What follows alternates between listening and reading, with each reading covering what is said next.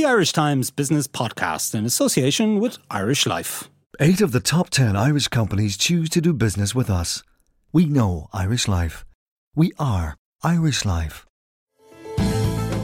Hello and welcome to Inside Business with Ciarán Hancock. It's Tuesday, January 10th, and this week we looked at controversy around so called vulture funds who bought up about 200 billion euros worth of property in Ireland and have made vast profits from our generous tax structures. These revelations emerged in a television documentary by RTE and Ian Kehoe, editor of the Sunday Business Post. Joining me in studio was Pearse Doherty, Sinn Féin's finance spokesman, Barry O'Halloran, a business reporter with the Irish Times, who has reported extensively on the controversy surrounding the sale by NAMA of its Project Eagle portfolio in Northern Ireland, and by Joe Brennan, our markets correspondent. Before we begin, let me remind you that Inside Business is available to do- download for free from iTunes. You'll also find it on our website, irishtimes.com forward slash podcasts. And if you'd like to have your say about anything on the Inside Business podcast, you can contact us by email at business podcast at irishtimes.com. And on the subject of corporate tax, the Irish Times will be hosting a summit this month to discuss Ireland's future tax regime. EU Commissioner for Taxation, Pierre Moscovici, will be among the key speakers at the Irish Times Corporate Tax Summit, Ireland versus the World, on January 24th in the Westin Hotel. Tickets are available at irishtimes.com. Tax Summit. Now to the vulture funds. Joe Brennan takes us through some of the main players, the assets and loans that they've acquired, and the structures they've used to pay little or no tax on their vast profits. Barry O'Halloran spoke to us about Cerberus and its controversial purchase of NAMA's Project Eagle portfolio in 2014. Barry also raised questions about whether the government may have accidentally done the wrong thing by closing the Section 110 loophole. And Pearse Doherty said that a failure of regulation had allowed vulture funds to buy a property and it was a matter of government policy. The government were in favour of it because it helped out the banks and helped NAMA. He also said NAMA got the timing of its asset sales wrong, but they did so under the direction of the government. And we spoke to him about Northern Ireland and the imminent collapse of the Assembly following Martin McGuinness's decision to step down as Deputy First Minister. Pearse Doherty said Sinn Féin had no choice but to do what they did, and that the next step is elections, which will be followed by long negotiations to find a solution to the impasse with the DUP. But we begin with a clip from the RTE documentary where presenter Ian Kehoe explains the scale of vulture funds in Ireland. 90,000 mortgages, almost 200 billion euro in property and business loans. These international funds have become our banks, our business partners, our landlords. Now, that was a clip from the RTE documentary, The Great Irish Sell Off, uh, from Monday night, uh, hosted by Ian Kehoe, the Sunday Business Post editor. And it, I think it contextualises uh, the kind of impact that investment funds have had, or vulture funds, as he calls them, have had in Ireland over the past number of years. Uh, Joe Brennan, you're going to just give us a little flavour for who these funds are, when they come into the Irish market, and why it is that they've been making so much money. Yeah, I suppose um, cast back. I suppose 2010 was really when uh, Ireland was in the uh, in the sights of these vulture funds. You had a few things happening at that stage. you had NAMA set up, which had taken over uh, par value about 70 billion of loans from from the banks, and ultimately that would have to make its way out of out of NAMA. That was the whole point of NAMA was to wind itself down over a number of years. And then you had the first of the, the overseas banks that had gotten into the Irish market and had really ramped up lending uh, as a, as a, the bubble uh, continued to grow. Uh, Lloyd's was the big one uh, back in 2010. It had built up a 30 billion euro uh, portfolio. It decided in 2010 that it was getting out of Ireland. So again, these assets had to make their way into into private ownership. The first of the deals you would have seen in Ireland was in about 2012. It was a relatively small portfolio, about 360 uh, million euros of loans that Lloyd sold uh, to uh, Kennedy Wilson. Now, Kennedy Wilson, you remember, um, had bought uh, Bank of Ireland real estate the prior year to that. So it was one of the the, the, the, first wave of, of investors that had bought uh, portfolios. And just to show how um, distressed the assets were at the time and, and, and how little uh, these funds were prepared to to to, uh, to pay for these loans. I think they paid about 17 cents in the in the in the euro for, for these for these loans. Um, after that, a, a big player um, uh, from the very outset was was Lone Star. Um, they bought about five billion of, of assets. That's a Texas-based, a Dallas-based uh, a, company uh, owned by a colourful individual, uh, John Grayken, um, who's a thing based in, in London, but actually is American. Um, they bought about five billion of assets uh, again at uh, deep discounts. They bought loans as well as actual assets as well. I suppose uh, one of the kind of the big uh, asset they would have bought would have been Jury's Inn back in 2014. That had its own issues o- over the years as well. They also bought uh, Start Mortgages uh, back in 2014. Um, other guys you would have come in, you've seen come in, again, these would have been typical mm. distressed kind of debt buyers, Carval, mm. some of the investment banks, uh, Goldman Sachs and Deutsche Bank, they would have units within their yeah. within their, their groups that would buy those kind of distressed. And uh, in the piece you've written for the Irish Times newspaper, um, uh, in Tuesday's paper, uh, you said that 2014 was really the big year. That's when we had the big car boot sale when uh, 30 billion or more was offloaded uh, in Ireland, uh, largely through IBRC. Yeah, that, that was loan sales alone. So you had uh, you had IBRC, you had the, the liquidation, the decision in t- early 2013 to liquidate uh, uh, former Anglo Irish Bank IBRC. Those loans had to be sold um, fairly quickly. It was really 2014 when those sales, the, the, most of the sales okay. went through. But you also had NAMA sales going through and some other bank sales. Lloyd's was kind of finishing up its, its its own deleveraging in Ireland as well. And just briefly, how how have these companies made the kind of profits that were talked about in the RT program the other night. How have they been able to exploit the legislation that exists here to make vast profits? Yeah, and they, they use assets? various kind of vehicles. If you look at the the, the, the, the loans themselves, typically they put these loans into uh, these vehicles, uh, special purpose vehicles, and they were they were using legislation back in 1997, which was set up specifically to uh, to bring kind of uh, international finance into Ireland. But it, these were designed very specifically to be very tax efficient, no employees, just a few directors. Um, it was a big uh, income generator for kind of professional services done in, in, in, the IFSC. They were never designed for for for, um, for property, but because of the, the tax efficiency of these vehicles, they were used by, uh, by, by these funds, and they pumped uh, billions of dollars into SPVs. They called Section 110 companies. Uh, again, they were designed uh, to, to minimise the amount of tax of these vehicles and make themselves, because generally what you would have is the the the, the owner of the assets would lend into the vehicle. Mm. The vehicle would actually, uh, so most of the of the the the what would have been the profit would have been stripped out by way of actually paying back uh, paying back interest to the to the company that actually owned the assets themselves. So that was a way of kind of designing to minimise the taxable income of these okay. vehicles. And of course, there was a measure. I think it was budget 2012. It was introduced whereby if you bought commercial property in Ireland and held it for seven years, you were capital gains free at the end of that period. Yeah, for, for actual assets. For yeah, actual seven assets, years. Yeah. yeah. okay. Pearse Doherty, what's your what's your take on uh, what was revealed the other night in the RT uh, show? Because this is something you've been commenting on for a long time. Yeah, I, think the programme was excellent. I think Ian Kehoe did uh, excellent work, um, and a number of journalists have been uh, plugging away this for a long uh, period of time, and including Joe here. Um, for, for myself, who's followed the story, there was nothing new in it. But what it did was it brought all of the different strands of uh, what we've been seeing in terms of vulture funds, both the, those that are purchasing debt, those that are purchasing physical assets, the mm. apartment blocks, the hotels, uh, how mortgages are being treated, the fact that there's no regulation. It brought that all together, and then it, it, it for the first time, probably, it had the Department of Finance officials saying that this was government policy, uh, that it wasn't something that they, um, you know, wanted. To, th- this is something that they hoped would happen, and, obviously that was government policy. So the myth about, you know, that th- this is something that was unforeseen, uh, you know, was exposed and laid bare uh, last last night in the in, in the RTE program. We've seen bits of this come out, you know, over different periods of time. You've seen on the Dáil record the Minister of Finance talked about 65 uh, meetings between his department and these so-called vulture funds, eight of them during the, a two-year period that he attended themselves. And when you put that in comparison with uh, those who were advocating on, on behalf of distressed borrowers, he didn't turn up to any meetings that his department had with those type of organisations. And that speaks volumes to the type of attitude that was within the department. There was a very clear tax structure, uh, not only just in terms of Section 110s, companies who use that facility uh, for companies who bought debt, who bought your mortgage, uh, or who bought the, the debt on, on, a, on a physical asset.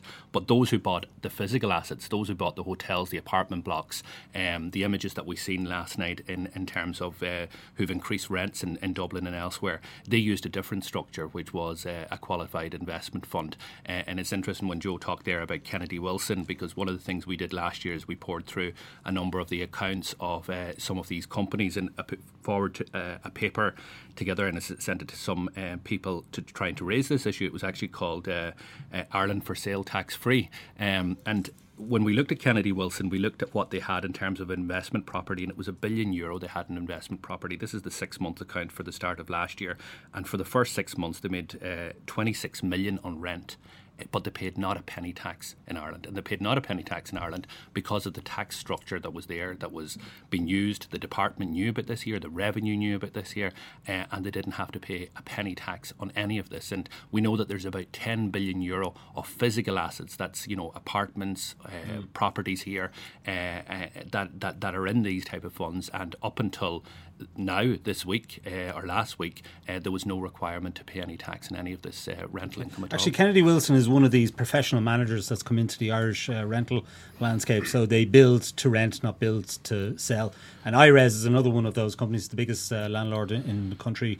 It has over 2,300 apartments. We actually have a clip from the RTE show uh, on Monday night involving both an IRES tenant and also the chief executive of the company. Let's have a listen to it. When IRES took over this building and that building and that building. So all of the buildings? pretty much all, all the, the buildings. buildings. Yes, they just sent me a notice of a rent increase of 300 euro. 1100 to, to 1400 exactly. overnight? Overnight. And what could you do? Nothing. I couldn't afford it, so I had to move out. I tried to reason with them. You don't have a relationship. They, they don't know your circumstances. It's like you're talking to a machine. One of the big criticisms of IRES is that you put up the prices and people are forced to move out. What do you say to that?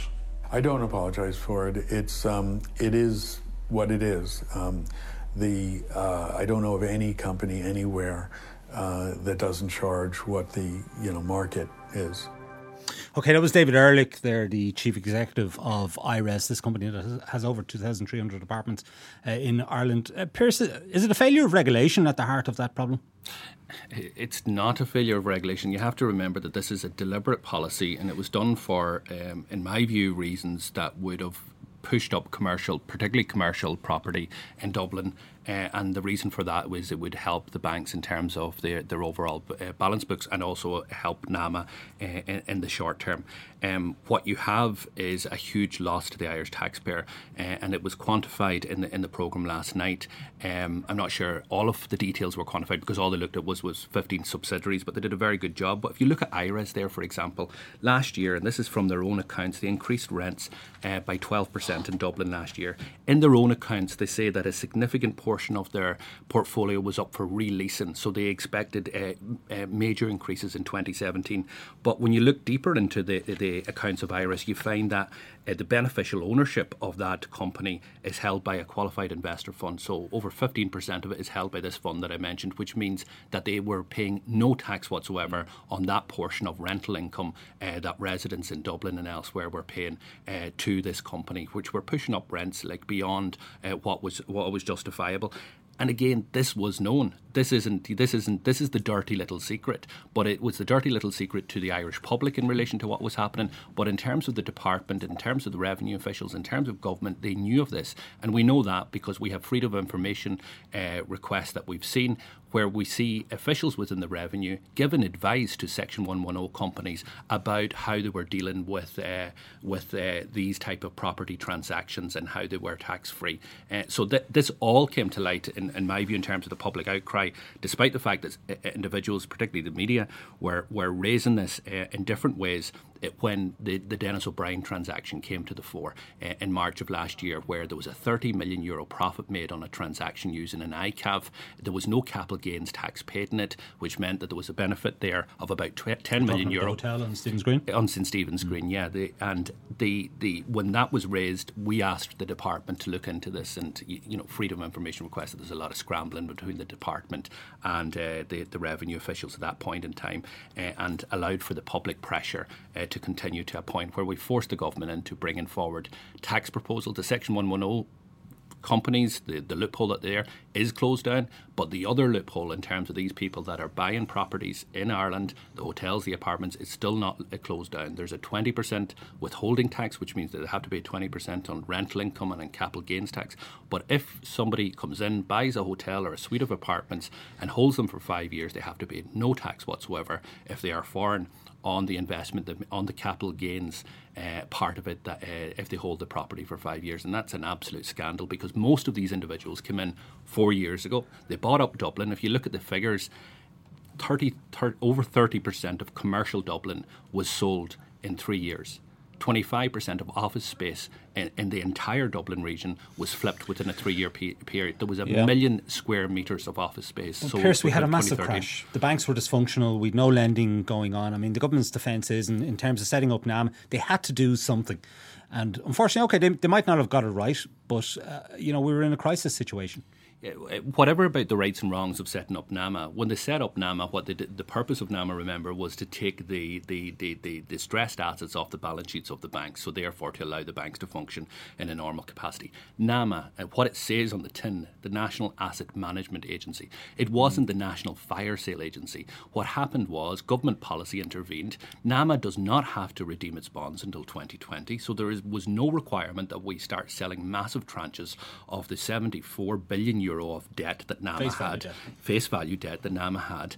Um, and, and what happened was the government for whatever reasons, decided to put pressure on NAMA to start selling. So NAMA had to start selling under government yeah. instruction. They sold into London. They started sure. to make the right decisions initially, but then had to sell more. And look, if they held back, we all know and we can say, well, it's hindsight is, is, is great, you know. But we now know if they held back the Irish taxpayer would have made billions of euro in additional uh, revenue or savings or, or clawback yeah. uh, than what they did.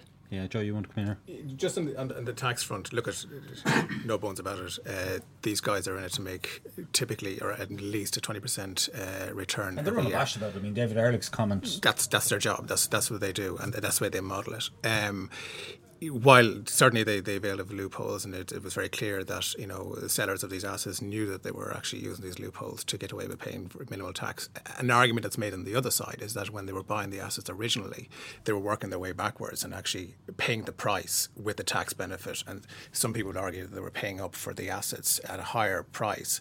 Uh, knowing that they were going to uh, benefit on the tax front, that's a, an argument made on the other side.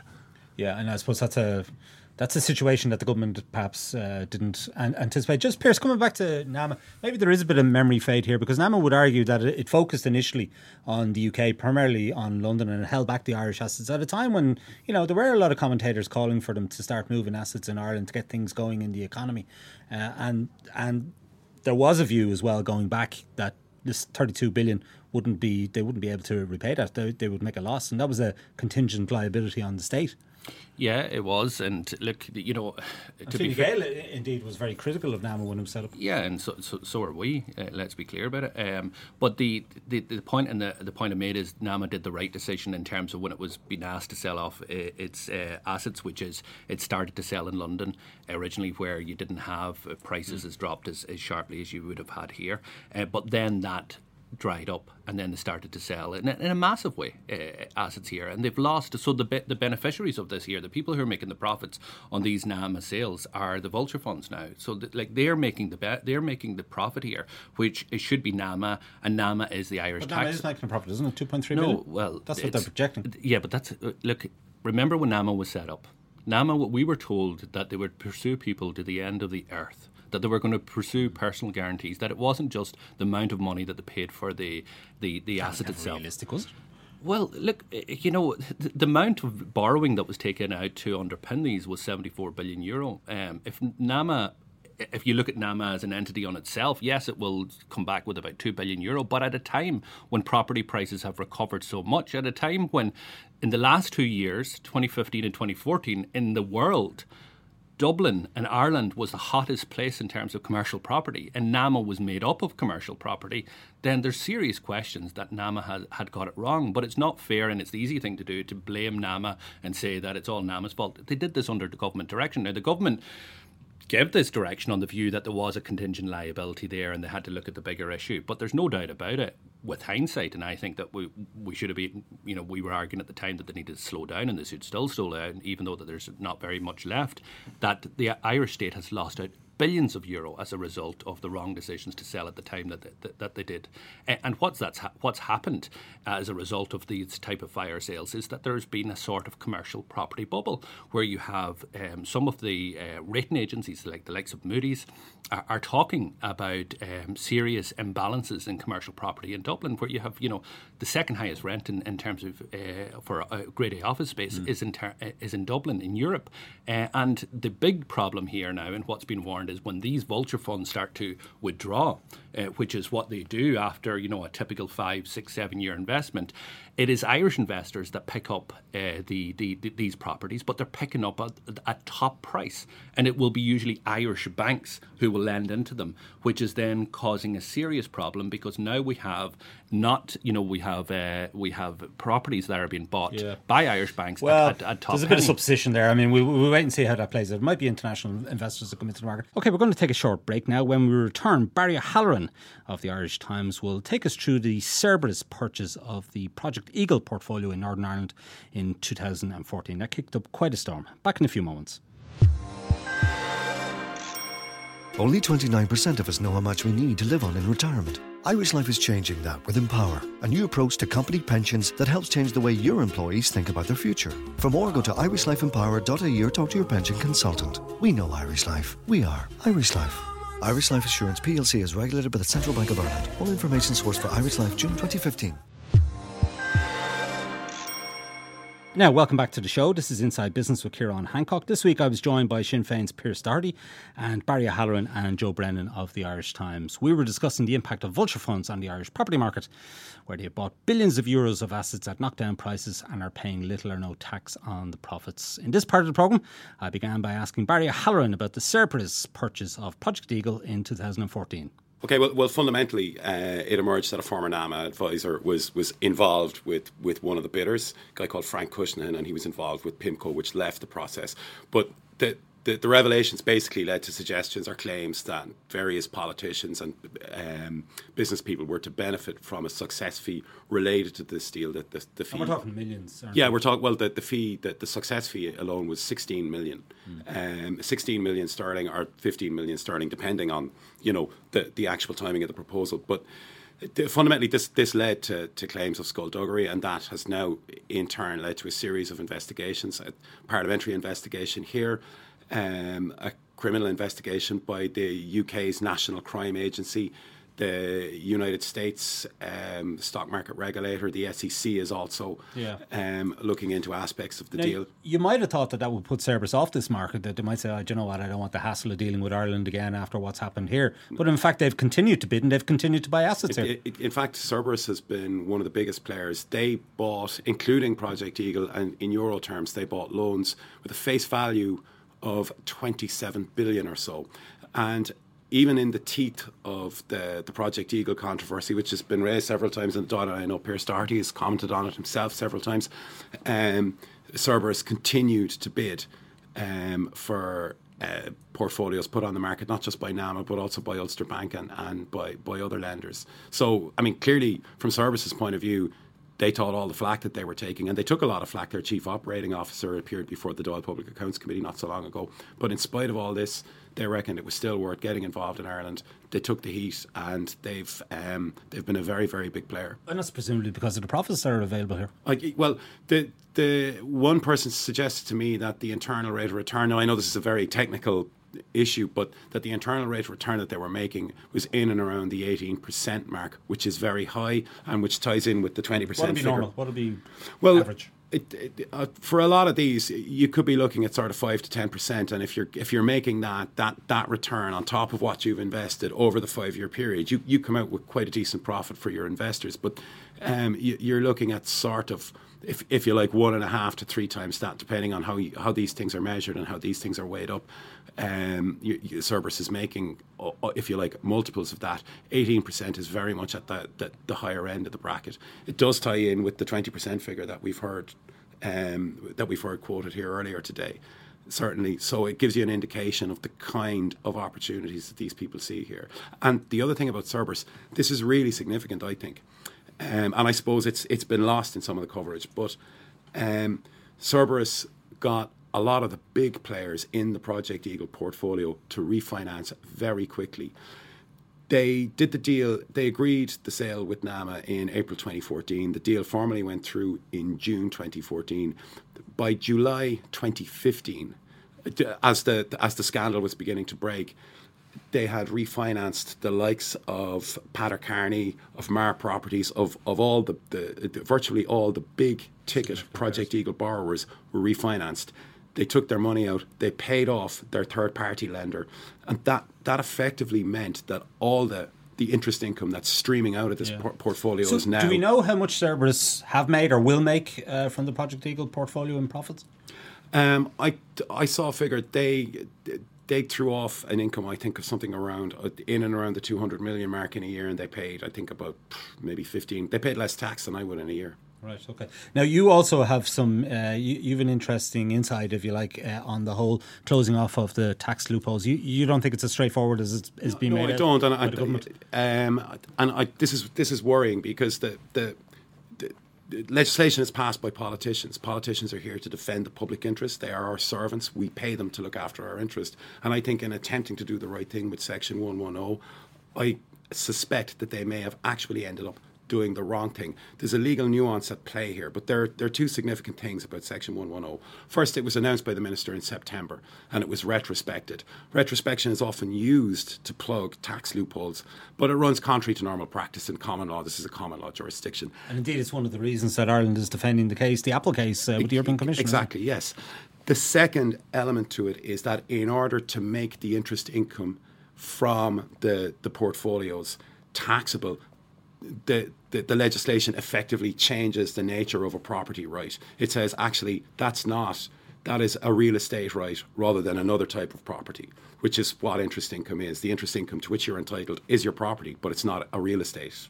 Uh, it's not a real estate right. It's not an interest in, in actual physical land. The government has said no. This is an interest in, or the the the Oireachtas is saying no. This is an actual physical interest in land.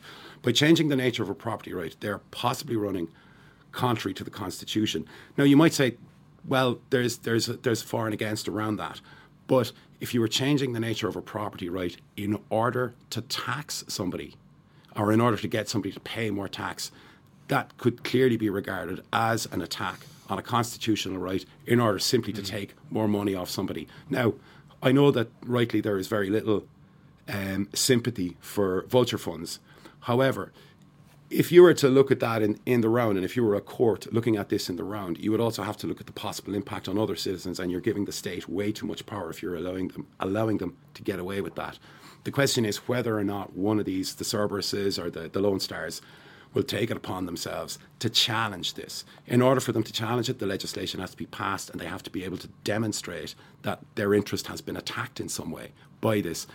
They may not do that, but and they may be possibly worried about the, the adverse publicity. But given Cerberus's experience and given the fact that Cerberus walked into this country and took all the, the heat around Project Eagle, it wouldn't surprise me if one or other of these organisations was considering a challenge and would be willing to take it and think, well, what the hell? Mm. Let's challenge it. Let's not pay the tax. We'll be out of there in two or three years anyway. Okay. Uh, Pearse, it's not all just about corporate debtors and uh, loans on big commercial properties and so on. There's a lot of people whose mortgages have been acquired by these funds over the past uh, number of years. Uh, RT mentioned 90,000 in their programme. I don't know if you have a, a different figure to that, but have you ever had a proper explanation as to why in the IBRC liquidation process and the sell off of assets, uh, corporate loan holders were uh, able to get um, a debt write off, if you like, but the, the mortgage holders weren't?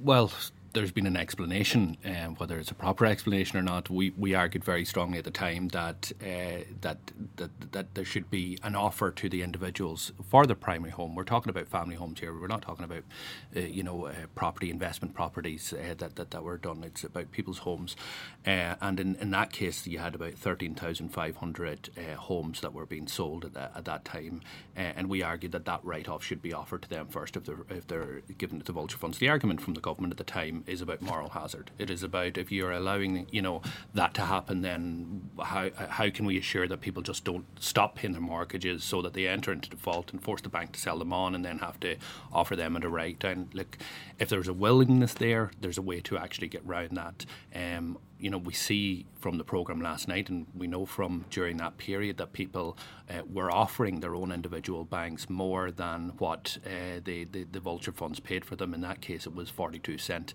in the euro, and that was just one tranche. You know, I've been on the phone to, um, so I won't mention the name, but one particular bank recently, begging them not to sell to a vulture fund because the regulation isn't there in terms of the the owners of this. Is this a domestic bank? Yes, it is. Yeah, which one of the most recent banks uh, had a phone call, and you know, and asking them to try and sell it to the government, or you know, not to mm. sell it to a vulture fund, and you know, and they talked told me that these these are in these people aren't paying anything. This this was the language that they put out in their press release. Then when we find out when we dig into it more deep deeper, they are paying. They're just not able to pay all of it.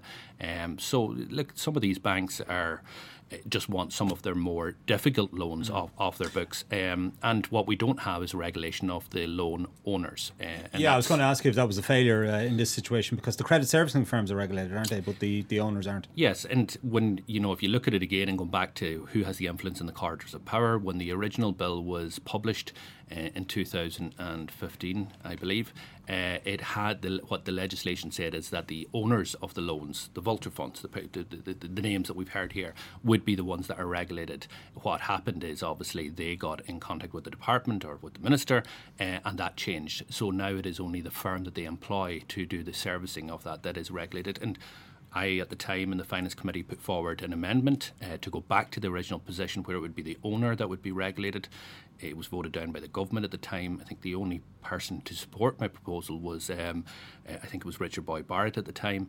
Uh, and now we see from letters that we've got from Freedom of Information on numerous times, including the last report that was done uh, for the minister that was just released on the eve of Christmas uh, about vulture funds and what can be done in terms of uh, additional regulation. Is talking again about that we need to regulate. The central bank wants to be able to regulate the owner because it is the owner who ultimately makes the corporate decisions that the servicers have to carry out, and they have no way of, of impacting on the owner. Yeah, Joe, you want to come in on this? Yeah, um, just um, most of the the original um, uh, mortgages that were sold were sold by the likes of, of Lloyd's, the likes of IBRC, which obviously is in liquidation. Um, we're seeing more recently uh, the, the, likes of, of banks who are really struggling, having made towards the back end of last year, yeah, loans that I think typically were at least two years uh, where they had no engagement with the customer.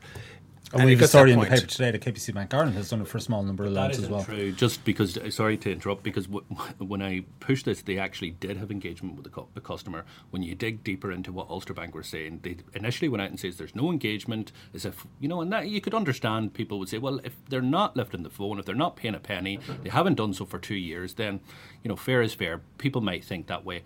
But that isn't the case when you actually dig deeper. It was that these individuals weren't paying their entire amount to Ulster Bank, and that was the problem. Some of them weren't engaging at all, but another proportion of them were engaging, but they just couldn't pay the entire amount. Do we know what proportion? Because Ulster no, Bank hasn't Ulster been Bank prepared won't, to won't give us those details, but that, that is the case. One way or the other, anyway, we have the, the, the remaining banks, and, and, and, while they've made good headway in the last number of years in, in, in restructuring loans and in lowering their overall impaired loans, they are arriving at this tranche of pro, of loans, which are they're finding very. There's a moment of truth for the people who exactly. are two years plus uh, in arrears with the mortgage. Two years plus, and also the banks are, are facing capital. Uh, basically, the, the regulators breathing down their neck in terms of sorting out these loans, and you have, loans, yeah. and they also have uh, capital penalties for the level of, of non-performing loans.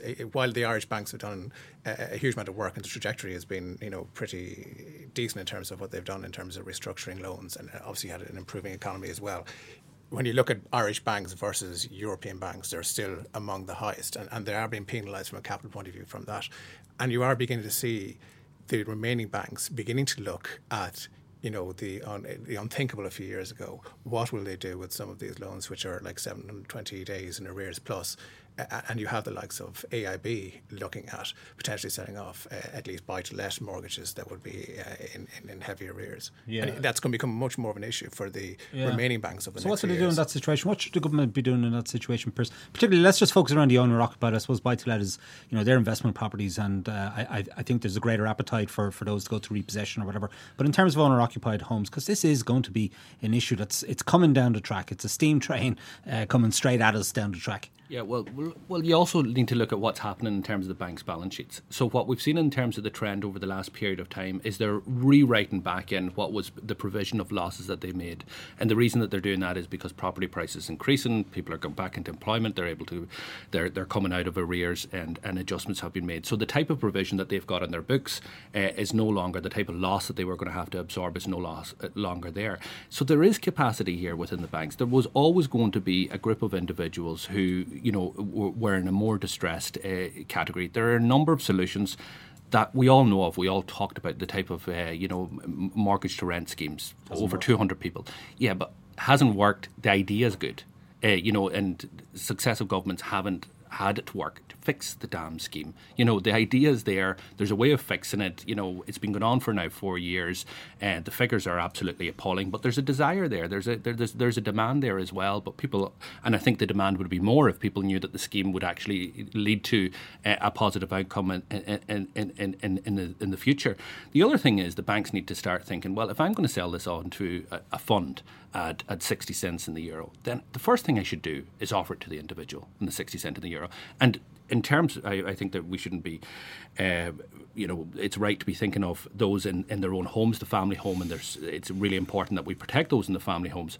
But there is also another cohort of people. It's not the buy to let properties, but it's also the, the, small, medium enterprises. Like many of them have been put to the wall in terms of the bank. And we're starting yeah. now in the uh, Finance Committee to start a module in relation to what happened with Ulster Bank, where they were put into, you know, a, a certain section of the yeah, bank sure. to, to restructure them. And only less than 100 of these companies. But let's just stick with the residential mortgages, uh, if we may. I mean, uh, writing off debt is a mortal sin in the banking world. They just it's don't happening. want. They don't want to do it. It might be happening, but they don't want to do it. It happens every day, and there's no bank in the world that doesn't write off debt. There's no business in the world that doesn't do this. this and what about this, the issue of moral hazard?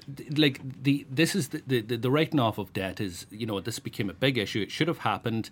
Uh, the bank started to play hard in relation to this. They were not doing it because they thought everybody would stop paying their mortgage because everybody thought they would get this massive write down. But banks are writing off debt. They've been writing off debt for years. They will continue to write off debts even if there's a boom. They'll continue to write off debts. That's how banks will work. Every single loan that you issue will not come back in. If that was the case, we wouldn't have the type of interest rates. The interest rates are there because of the risk that they're, they're taking. And the risk is there because they know that they will not be able to, some of the loans that they will issue will yeah. mean that they'll have I think the banks will characterise that as debt forgiveness rather than debt write off. But anyway, it's a, it's a bit of a nuance. But uh, just very briefly, if you like, um, how should the government uh, respond to this to make sure that people you know, who own their own homes and are in arrears uh, don't end up in this situation that we saw last night uh, with vulture funds basically jacking up their interest rates or what have you? Well, I think there's a couple of things that can be done. First of all, we need to bring in regulation in terms of vulture funds themselves. I think we need to look at the code of conduct to make sure uh, you know that there is face to face interaction. Um, I know people when they come to me in terms of Bank of Ireland or AIB, we have usually an individual within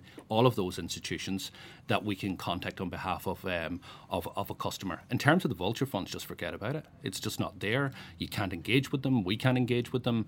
Um, so people are at the mercy, and I think there is a re- requirement for government to do that. They've asked the central bank to commission a report in relation to that. As I said, it was published just before Christmas. There's nothing really earth shattering in it. The programme for government co- contains a commitment that these funds will be have to offer all home- homeowners two, um, two, two um, types of scenarios, like a split mortgage or a mortgage to rent. Uh, that hasn't happened yet. So there are solutions that we can introduce uh, if the go- if the will is there.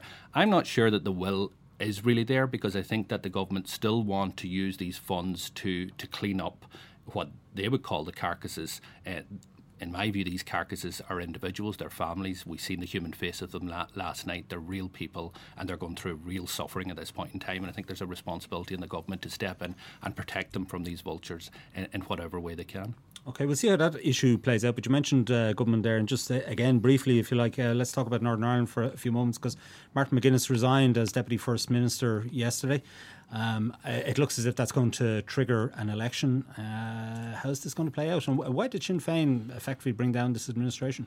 Well, I think anybody who's been following what's happened in, in the assembly and in the north for, for a period of time, you can see that there has been um, probably arrogance practiced by the DUP in relation to many issues we, we mentioned there in terms of Project Eagle. You know, Project Eagle, the DUP are up to their necks, or individuals within the DUP are up to their necks, and we've seen that in terms of some of the inquiries that are going out, and there's a lot of allegations in relation to that, and we have investigations in different jurisdictions, and then we have the renewable heat uh, initiative cash scandal. For ash scheme. Cash for ash, like a, a scheme that was devised by um, by Arlene Foster when she was minister, uh, a scheme that was overseen by herself, a scheme that people like the Ulster Farmers Union and whistleblowers informed her uh, that it was that there was no cost controls. Uh, she continued to do it. There's allegations within her own party of her minister who took up uh, his her office uh, when she was promoted to um, office of first minister uh, that he makes allegations against certain individuals within the DUP, and the loss to the public purse in the north is about 600 million euro. Uh, yet, what we've asked for is an inquiry. Uh, we've asked that she stands aside without prejudice for four weeks during that period. And she's refused to do so. And the arrogance that she showed and the DUP showed at that point in time left us with no yeah. option but so where, to, where does to, it go to from here? resign. It, it, goes into elections. Uh, it's very clear that there will be elections. We've had the Secretary of State now um, come out just in the last um, uh, uh, hour or so um, say that what will happen now is that there will be elections after the, the, the, period has elapsed. We have seven days to renominate somebody in the stead of Martin McGuinness. We're not going to do that. We believe there has to be elections, but crucially, after the elections, it's likely that there's going to be a process of negotiations because we're making it very clear that we're not going back to the status quo, that the spirit of the Good Friday Agreement, which is based on equality, which is based on respect, which is based on parity of esteem, has to be uh, lived up to by all parties. Uh, and Sinn Féin isn't willing to go back into an executive uh, on the basis of what we've seen up I mean, what now. will an election change? I mean, let's say the outcome is pretty much as it is now. I mean, what's going to change after that? Well, it, it allows the, the, the public in the north to, to cast their judgment to give fresh mandates if they so desire to MLAs, to political parties. Um, the alternative to that would be, and I heard the likes of Micheál Martin today criticising Sinn Féin, but that's no surprise for us uh, taking the action that we have taken. Remember, we've given the DUP ample time to, to, to, do the right thing here. And I think most independent observers uh, believe that Martin McGuinness did the right thing in terms of allowing Arlene the space. We, he went to her privately. He asked her to step aside. He said that that's what he would do. When she refused to do so, she, mm. he went out publicly. He asked her to think about it over Christmas. We didn't rush into this. We've uh, we've been involved in, with our negotiation teams right over the Christmas period. It hasn't worked. She's taken a very entrenched view, uh, and the only option is to to collapse the government now as I said, Micheál Martin thinks that's the wrong thing to do. But can you imagine that Enda Kenny devising a scheme which said that if you put a burner in a farm shed, which is happening in the north, and shovel pellets into it, and for every euro that you put in, we'll, the government will pay you 1.6, 1 euro 60 back costing the Irish taxpayer 600 million euro. Mm. That Micheál Martin would stand aside, would stand and still support Enda Kenny without him stepping aside. We have tried our best uh, to have a process that would allow the Assembly to continue to function, would uh, allow it to have credibility, which it is losing at a rapid pace over the last period as a result of the scandal and others, but it hasn't happened. So there has to be an election, unfortunately, uh, and there ha- will have to be negotiations, and there will be ha- have to be change if we're to see uh, an executive back up and running uh, post those elections. All right, and finally, Martin McGuinness. I mean, I think a lot of people were shocked uh, to see him come out and make a statement. He's he's clearly unwell, and we send him our best wishes. But is he going to be okay? I, hope so. Uh, obviously, um, he's sick at this point in time. He's going through treatment. He's getting the best of care, and we expect him to, to make a full recovery. And I think it speaks volumes to the type of person that Martin McGuinness is. And, you know, I was walking down Grafton Street last night, and people were stopping me and asking me to send on their best wishes uh, to Martin McGuinness. There's a genuine, uh, you know, people are concerned about his health, and it, it's nice that people are because he he is held in d- high regard by many people, including people from the from the unionist tradition. But yesterday he made a point of going to Stormont. He made a point of sitting down with Arlene Foster himself face to face. He made a point then afterwards of facing the media, taking questions and explaining his decision. And I think it's it's it just exemplifies the type of leadership that Martin McGuinness has given over 10 years working with different DUP ministers, different DUP first ministers. People thought that it was impossible that himself and Martin McGuinness would, uh, or himself and Ian Paisley, would be able to share uh, a joint office. Not only did they share a joint office in a very business way they became friends, and you know, and that speaks volumes to the character of Martin McGuinness, but also in terms of uh, the character of, of Ian Paisley uh, at, at, that time. Sure. Okay. Well, listen, we wish him well uh, in his battle against ill health. Uh, Pearse Doherty, Barry Halloran, and Joe Brennan. Thank you for joining us. That's it for this week from Inside Business. My thanks to Pearse Doherty, Barry Halloran, and Joe Brennan for joining me on the show. Jennifer Ryan produced the podcast with Rob O'Sullivan as sound engineer. Don't forget you can get the latest business news straight into your inbox by signing up to our Business Today email at irishtimes.com. You can also follow the Irish Times business feed on Twitter and Facebook. And if you'd like to make any comments or suggestions about Inside Business, you can contact us by email at businesspodcast at irishtimes.com. I'm Ciarán Hancock. Until next time, take care.